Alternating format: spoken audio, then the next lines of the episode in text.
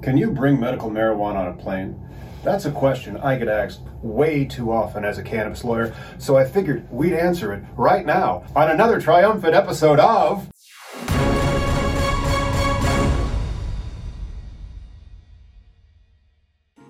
Hey, I'm Tom, cannabis industry lawyer, here to tell you that, yeah, weed on a plane, you know, like any other answer that I give for purely entertainment purposes, and in no way, shape, or form am I giving legal advice.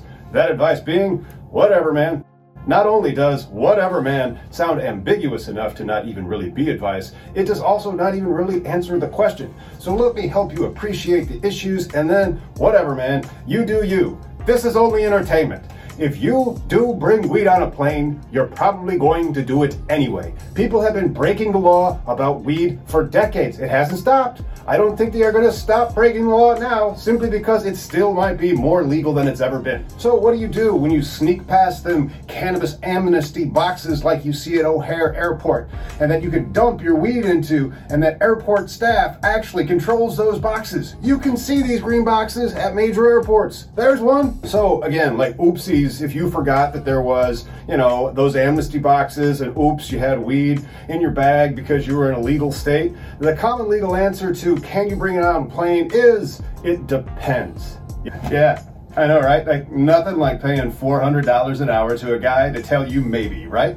But that's kind of where you're at. There's a lot of maybes out there. The dogs at the airports for the TSA, they are not looking for cannabis. They are looking for things that are actually dangerous to an airplane. So, like, you know, knowing that the brakes on your car work is a moral hazard, the same could be said about knowing that those dogs are sniffing for bombs for the TSA and not for other stuff. You see, the TSA has actually said this on their website. The TSA screening procedures are focused on security and are designed to detect potential threats to aviation and passengers.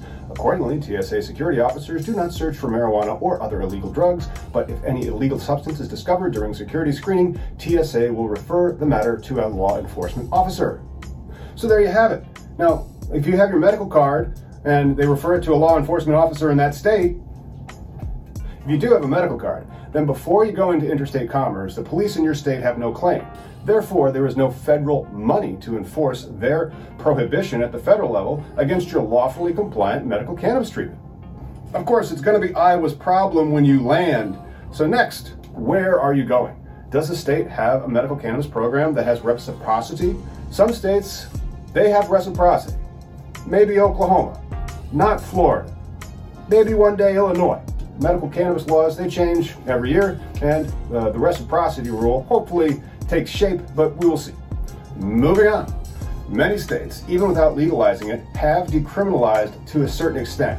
Some states have decriminalized 10 grams or up to an ounce, or they have completely legalized an ounce or more, as states like Colorado have recently raised their possession limits. So, what if you're on a plane from like an Iowa over to a Colorado?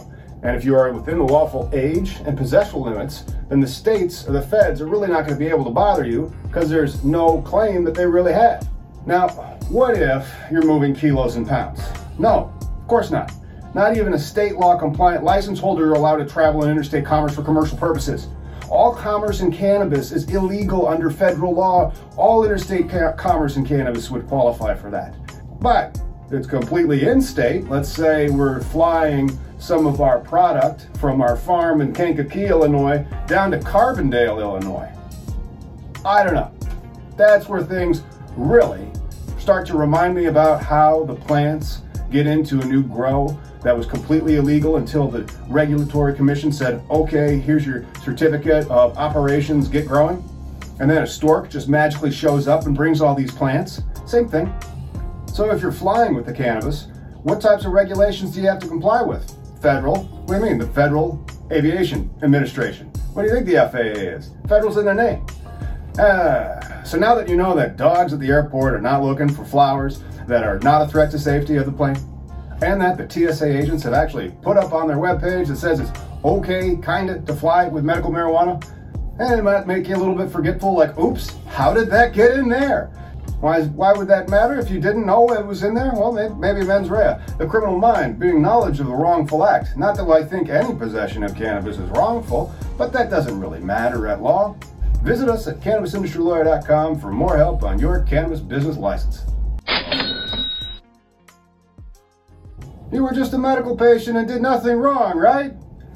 Good night, everybody, and don't forget to subscribe to this channel to make legalization get here quicker.